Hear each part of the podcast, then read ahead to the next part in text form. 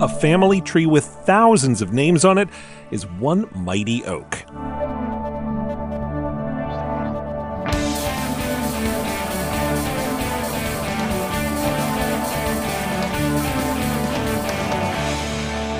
It's time for Cool, Weird, Awesome, a show that spends a few minutes every weekday under the tree of knowledge. I'm Brady. It's Thursday, February fifteenth. Today, for Black History Month, we look at a massive family tree that's traced the history of one black family for generations and generations. It's called the Blackwell family tree. Actually, there are three large-scale canvases, and all of them started with Thelma Doswell. She was a school teacher from Washington, D C, who would become the first black board-certified genealogist. When she started researching her family's history in the nineteen fifties and sixties, the conventional wisdom was that there wouldn't be enough of a paper trail to put together a tree for a black family. Clearly, Doswell proved that wisdom wrong. She went through every possible document to find every bit of information she could about her ancestors, and at the annual Blackwell family reunion, she would give everybody questionnaires to fill out to tap into family history that had been passed down from generation to generation. Doswell was able to trace her family's history back to a woman named Amar in seventeen thirty-five. Amar had been enslaved and shipped from Senegal in West Africa to Yorktown, Virginia, along with her daughter, Tabitha. The two were separated. Tabitha later married an enslaved man named Jack, and that's where the tree starts. But that's not where it stops. Over decades, Doswell added thousands of names to the Blackwell family tree.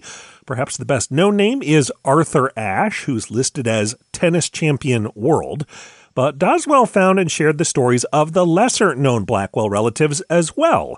In researching their lives and making them a part of her family history, she showed other people interested in genealogy that you could trace black families' roots back through the years. The family trees have been digitized so they can be shared with genealogists all over the world. The original canvases are now in the collections of several East Coast museums, including the Library of Congress. You could say the reputation of these trees just keeps on growing.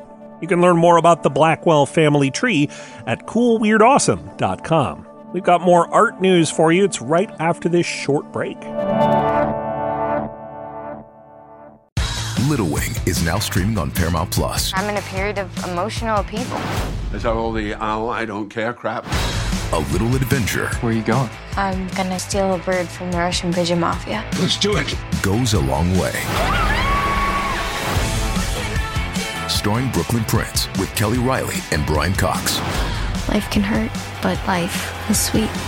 Little Wing, rated P G thirteen, may be inappropriate for children under thirteen. Now streaming exclusively on Paramount Plus. Welcome back. Starting this Saturday in Fairbanks, Alaska, the World Ice Art Championships. Some artists will be sculpting their masterpieces out of a block of ice. Others will be taking part in the multi-block classic, which is when artists use nine blocks of ice to make enormous and amazing installations.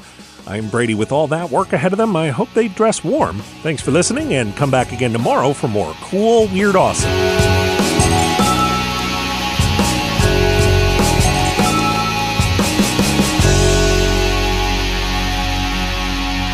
Another helpful Brady Carlson project.